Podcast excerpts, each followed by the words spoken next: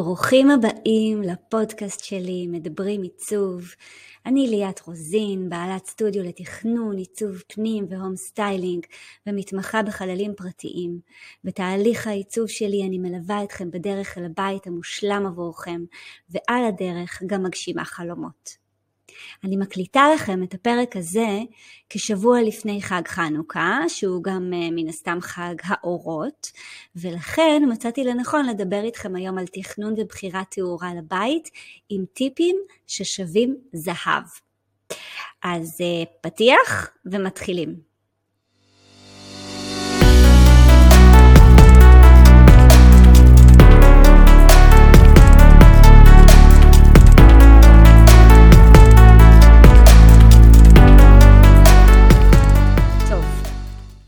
אז נכון שאין טוב, טוב יותר מתאורה טבעית, כזאת שנכנסת דרך חלונות גדולים ומאירה את הבית באווירה ייחודית לשמש הישראלית.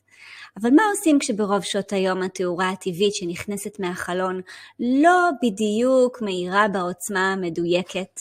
אנחנו חייבים להקפיד על תכנון תאורה מלאכותית בצורה נכונה, תאורה שתשמש אותנו לאורך כל שעות היום, ובוודאי כשמדובר בשעות הלילה.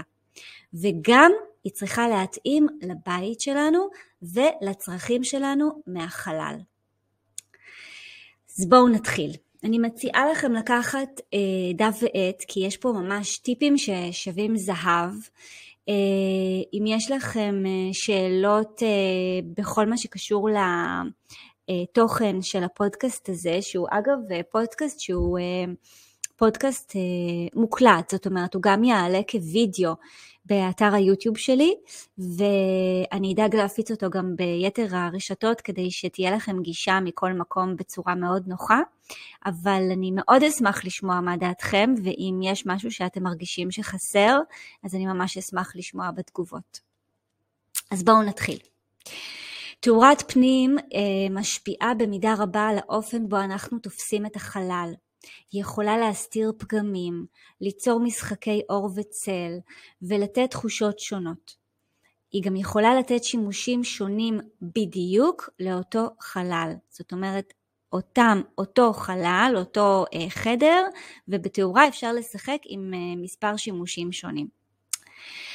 הרבה אנשים לא מבינים עדיין את החשיבות של תכנון תאורה ואת האופן שבה ניתן לשלב אותה בעיצוב, ולהפוך אותה לחלק בלתי נפרד ממנו.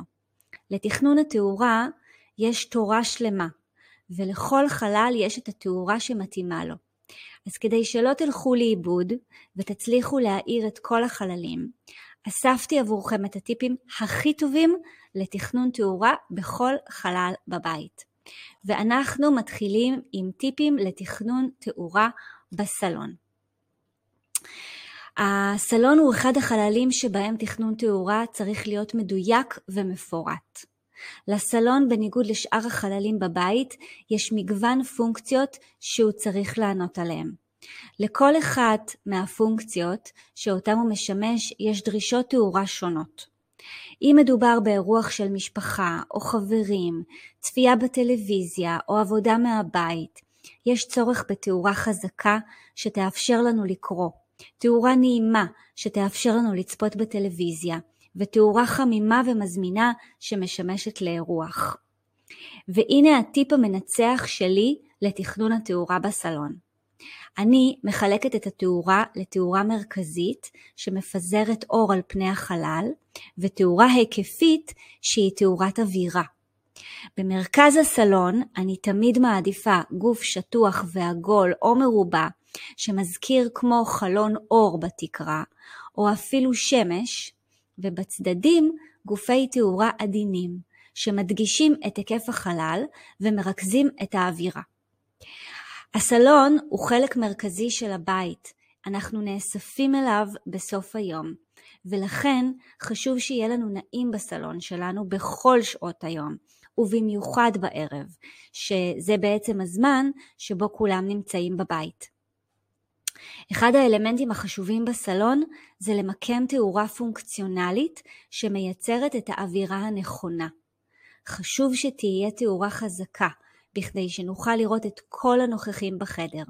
לשחק משחקי קופסה או לערוך מסיבות. אני מציעה וגם ממליצה לקנות גוף תאורה עם דימר, וכך אפשר לשלוט בכמות האור כדי להתאים לכל סוג של אירוע.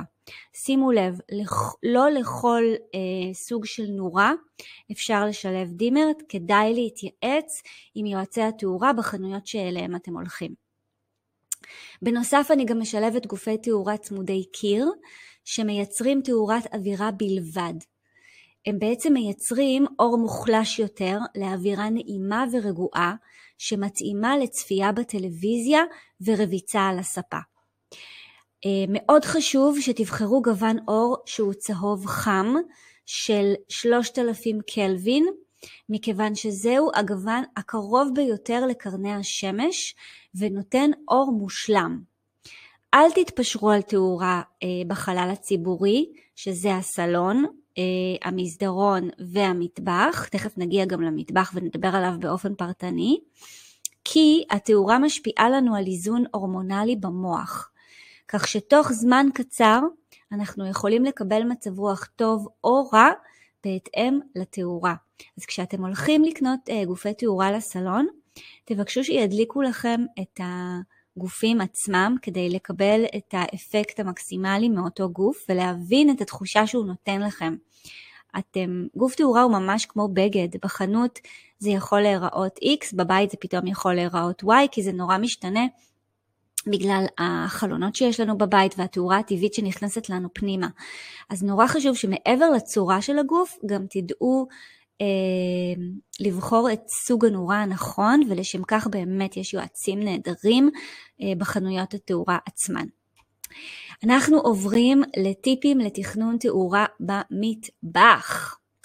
אז מעבר לטאץ' העיצובי שהיא מוסיפה, התאורה במטבח היא לא עניין של מה בכך. כאשר אנחנו בוחרים תאורה למטבח, אנחנו צריכים להתחשב קודם כל בשיקולי יעילות, על מנת שנוכל להפוך את המטבח לחלל נוח ומואר בצורה טובה שמתאימה גם לעבודה. אחרי שהתייחסנו אל הצד הפרקטי בתאורה, נאמר שהיום לא צריכים להתפשר על הפן האסתטי, ויש מגוון רחב של גופי תאורה מרהיבים שיכולים להיות פרקטיים ולהכניס למטבח המון המון יופי. הטיפ המנצח שלי לבחירת התאורה במטבח הוא זה. אני אוהבת מאוד למקם פסי תאורה בהזמנה אישית שניתן לייצר לפי האורך המתאים למטבח, גודל ואורך ספציפי, ולמקם את הפרופילים הללו לאורך משטחי העבודה. לפס התאורה הזה אני אוסיף תאורה ממוקדת, למשל מעל אזור אכילה.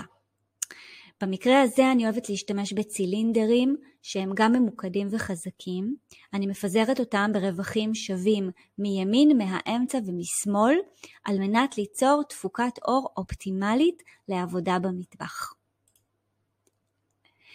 אחרי שכיסינו את נושא התאורה במטבח ובסלון, אנחנו עוברים לחדרים. ואנחנו מתחילים בחדרי השינה, חדרי השינה של ההורים. אפילו שרוב היום אנחנו לא נמצאים בו, זה לא מונע מחדר השינה להיות אחד החדרים החשובים בבית. למרות שמו חדר שינה, אנחנו מבצעים בו הרבה פעולות נוספות, ולכן תכנון תאורה נכון יכול להקל על הפעולות האלו, ואפילו להפוך אותן למרגיעות ויעילות. כשמגיעים לתכנון חדר שינה, יש לחשוב תמיד על נקודות החשמל והתאורה. חשוב מאוד למדוד את גודל המיטה, ולפי זה לתכנן את השקעים והמפסקים לצד המיטה, שלא יצא מצב שהמיטה מסתירה את השקעים. ואל תשכחו לשים מפסק לאור המרכזי של החדר ליד המיטה, כך שלא תצטרכו לקום מהמיטה ולכבות את האור. בנוסף, אני ממליצה לשים לב שמאוורר התקרה יהיה במרכז המיטה, על מנת שיהיה פרקטי. ולגבי תאורת הצד, תנו את הדעת על ההרגלים שלכם. האם אתם קוראים ספרים במיטה? האם אתם צריכים תאורה חלשה להתמצאות כשאתם קמים בלילה? האם אתם קוראים ספרים? אם כן, עדיף שהגוף של התאורה יהיה צמוד קיר, ולא מעל הראש, אלא בין המיטה לשידה, בגובה של בין מטר ועשרה למטר שלושים, תלוי בגוף עצמו. כמובן שבמקרה הזה עדיפות לגוף שיכול לזוז ימינה ושמאלה, וככה יהיה לכם נוח להתאים את האור. אופציה שנייה היא גוף היורד מהתקרה. באופציה הזו, כמו בתמונה שמי שרואה עכשיו את הוידאו רואה במצגת, האופציה השנייה היא גוף שיורד בעצם מהתקרה, ובאופציה הזו עדיף שירד אל מעל השידה, על מנת שלא להיתקע בו עם הראש. מבחינה עיצובית אני ממליצה להעז עם שני גופי תאורה שהם שונים אחד מהשני, על מנת לשבור את הסימטריה וליצור חלל מעניין ומעוצב. והנה הטיפ שלי לגבי תאורה בחדר שינה. אני אוהבת לחלק את התאורה בחדרי שינה לשלושה חלקים עיקריים. גוף תאורה מרכזי, אם אתם אוהבים לישון עם מעברר תקרה, אז כמובן שהגוף המרכזי יכול להיות מעברר משולב בתאורה. יש היום מעבררים מהממים, משולבי עץ שאני מאוד אוהבת להשתמש בהם בחדר השינה. אז קודם כל, מתחילים עם הגוף המרכזי שהוא בעצם תאורה שוטפת של החלל. מול הארון, אני אוהבת למקם תאורה ממוקדת יותר. אני אוהבת את המראה של פס צבירה עם ספוטים. זו תאורה ממוקדת שמדגישה חלקים מהארון, ובמידה ובארון יש גם מראה, אז היא נותנת לנו אה, ויזואליות נכונה, במיוחד אם אנחנו משתמשים ב, בסוג נכון של אה, נורה, ששוטפת לנו טוב את הצבעים, ומראה לנו טוב את הצבעים של הבגדים, ולא מקהה אותם או מחלישה אותם או מעוותת אותם. זה נורא נורא חשוב, במיוחד שיש לנו חדר ארונות פתוח או ארון גדול בחדר עם מראה. זה נורא חשוב שגם התאורה תהיה מתאימה. לצידי המיטה אני מחלקת את זה לשני סוגי אנשים, אלו שקוראים ואלו שלא. מי שלא קורא יכול להתפרע עם איזה גוף דקורטיבי שהוא לא ירצה. מהרצפה, מהתקרה, הכל תופס. תתפרעו, זה מוסיף עוד רובד עיצובי לחלל. לאלו שקוראים ליד המיטה, אני מחפשת גופי תאורה ממוקדים. הם מאפשרים לקרוא ולא להאיר את החלל בזמן שבן הזוג ישן. עוד טיפ חשוב, זה לא לשכוח לעשות מחליפים, מפסקים מחליפים, מצידי המיטה לתאורה. כי למי יש uh, כוח לקום כשהוא כבר נמצא בתוך הפוך, לא? אחרי שסיימנו עם חדר ההורים, אנחנו עוברים לאחד החדרים הלא פחות חשובים בבית, שהוא חדר הילדים. חדר הילדים הוא למעשה הממלכה הפרטית שלהם. שם הם משחקים, מארחים חברים, לומדים וגם ישנים כמובן. ולכן תאורה בחדר הילדים היא חיונית כמו בכל חלל בבית. אך להבדיל משאר החללים, בחירת התאורה לחדר הילדים מצריכה חשיבה מדויקת על התחביבים של הילד, על ההרגלים שלו, סגנון החיים שלו, וגם על העתיד. בחדרי ילדים יש משהו ייחודי שאנחנו לא מוצאים בשאר החדרים בבית. הם גם רב שימושיים וגם רב גילאים, והם יכולים להיות משותפים לכמה ילדים וגם משמשים את הילד לאורך שנים. ולכן, בתכנון התאורה, כמו בשאר האלמנטים בחדר, אנחנו חייבים להתחשב במאפיינים הייחודיים הללו. אז איך נעשה את זה נכון? נתכנן תאורת קריאה מעל ראש המיטה, כמו שאמרנו, בין גובה מטר ועשרה למטר עשרים, עם מפסק ליד המיטה, וזאת מכמה סיבות. קודם כל, אנחנו רוצים לעודד אותם לקרוא. וכמובן שלא לדבר על הפסקת המסכים האלקטרונים כמה שעות לפני השינה. ושנית, להורדת רמת ההארה למינימום עם רדת החשיכה, על מנת לעודד הפסקת יצור של אה, חומר כימיקלי במוח שנקרא קורטיזול, למי שלא יודע, ועידוד יצור מלטונין, וככה להכין את הגוף לשינה. זה ממש קריטי אצל כולנו, וחשוב שתדעו את הנתון הזה, אבל זה בעיקר, בעיקר חשוב אצל ילדים. האור הכחול שבוקע מהמסכים ממש מסוכן לבר... לבריאות ולשעון הביולוגי שלנו. מה עוד נעשה? נתכנן תאורה. פס צבירה או פרופיל לד שיעיר את ארון הבגדים עם מפסק מחליף. נוסיף מאוורר תקרה עם שלט שיחסוך חשמל ויאפשר הדלקה וכיבוי של הכנפיים, וגם את המאור מהמיטה.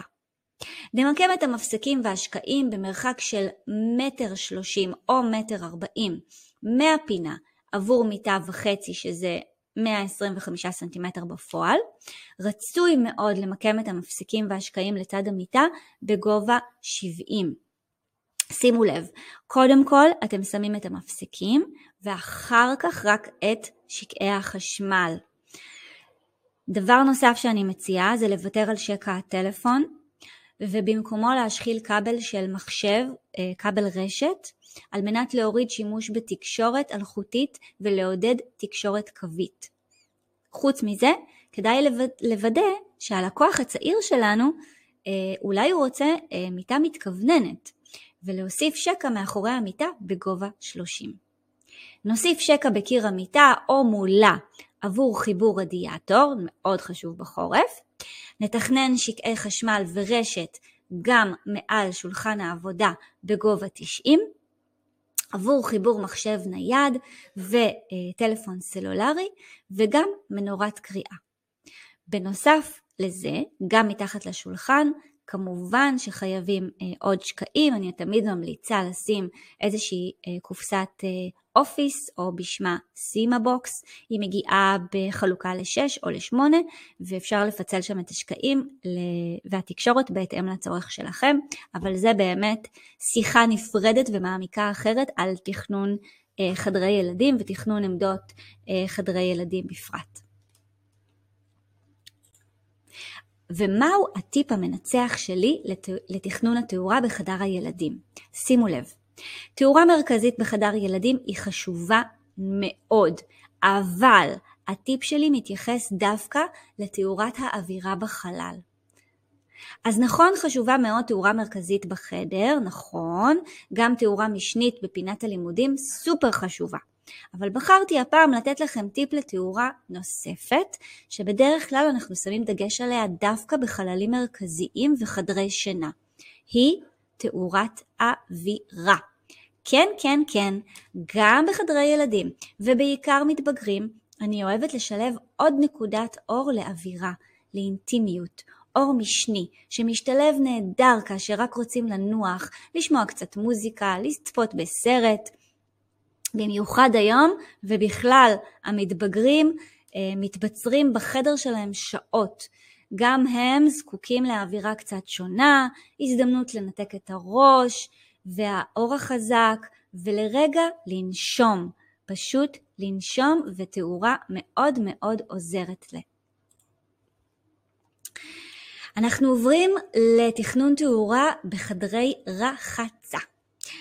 אז בשנים האחרונות חדרי הרחצה מקבלים מקום גדול יותר בתחום עיצוב הבית. חדר הרחצה הביתי הפך למעין ספה מפנק, ומלבד אזור התארגנות, חדר הרחצה משמש כמפלט מרחשי היום העמוסים. על מנת שהחלל יוכל לענות על הפונקציות, תכנון התאורה בחדר הרחצה צריך להיות מדויק. נכון שהאמבטיה התחילה לתפוס מקום של כבוד בבית בשנים האחרונות? לא עוד חדרון קטן ופונקציונלי, ממש לא. היום אנחנו מבינים שאפשר ורצוי להנעים את זמן השהייה באמבטיה ולהשרות אווירה כמו בספה או בבית מלון יוקרתי.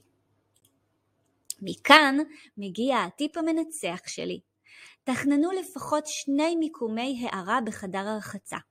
האחד פונקציונלי, בדרך כלל צמוד או שקוע בתקרה, והוא מיועד לצד הטכני יותר, זאת אומרת להערת החלל כולו.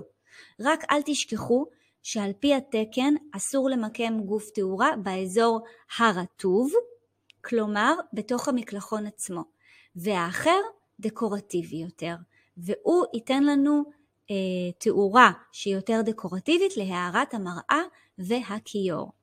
גם פה מי שרואה את המצגת בווידאו יכול לראות דוגמה נהדרת לתאורה מסביב למראה מרחפת בחדר הרחצה. זה נותן אפקט ממש יפה, ומעבר לזה, אני חייבת לציין שהוא גם פרקטי, כי כשמתאפרים, אז האור הזה נהדר, כי הוא לא מחשיך את הפנים, פשוט פשוט נהדר. לסיכום, זה לא באמת משנה אם תבחרו בספה היפה ביותר, בתמונה עם הגוונים המדויקים ביותר, או אפילו בשטיח נעים שיעזור לכם בהגדרת החלל. אם לא תתאימו לכל אלה את התאורה הנכונה, יכול מאוד להיות שההשקעה הרבה שאותה השקעתם בעיצוב תיעלם כלא הייתה. אני מקווה שזה היה מעניין ושזה עזר לכם להבין קצת על תכנון ובחירה נכונה של תאורה לחדרים השונים בבית. אני ממש אשמח לשמוע איזה טיפ אהבתם במיוחד ואיזה אתם עומדים ליישם אצלכם בבית. ואם אהבתם את הפרק, ספרו עליו לחברים ומשפחה, או כל אחד שישמח לשמוע קצת על עיצוב. אתם מוזמנים לבוא ולבקר אותי באתר האינטרנט, או בדף האינסטגרם שלי, ואפילו לקבוע פגישת ייעוץ. פשוט חפשו בגוגל ליאת רוזין מעצבת פנים. תודה על ההאזנה, ושיהיה לכולכם יום מקסים וחג חנוכה שמח. שלכם, ליאת.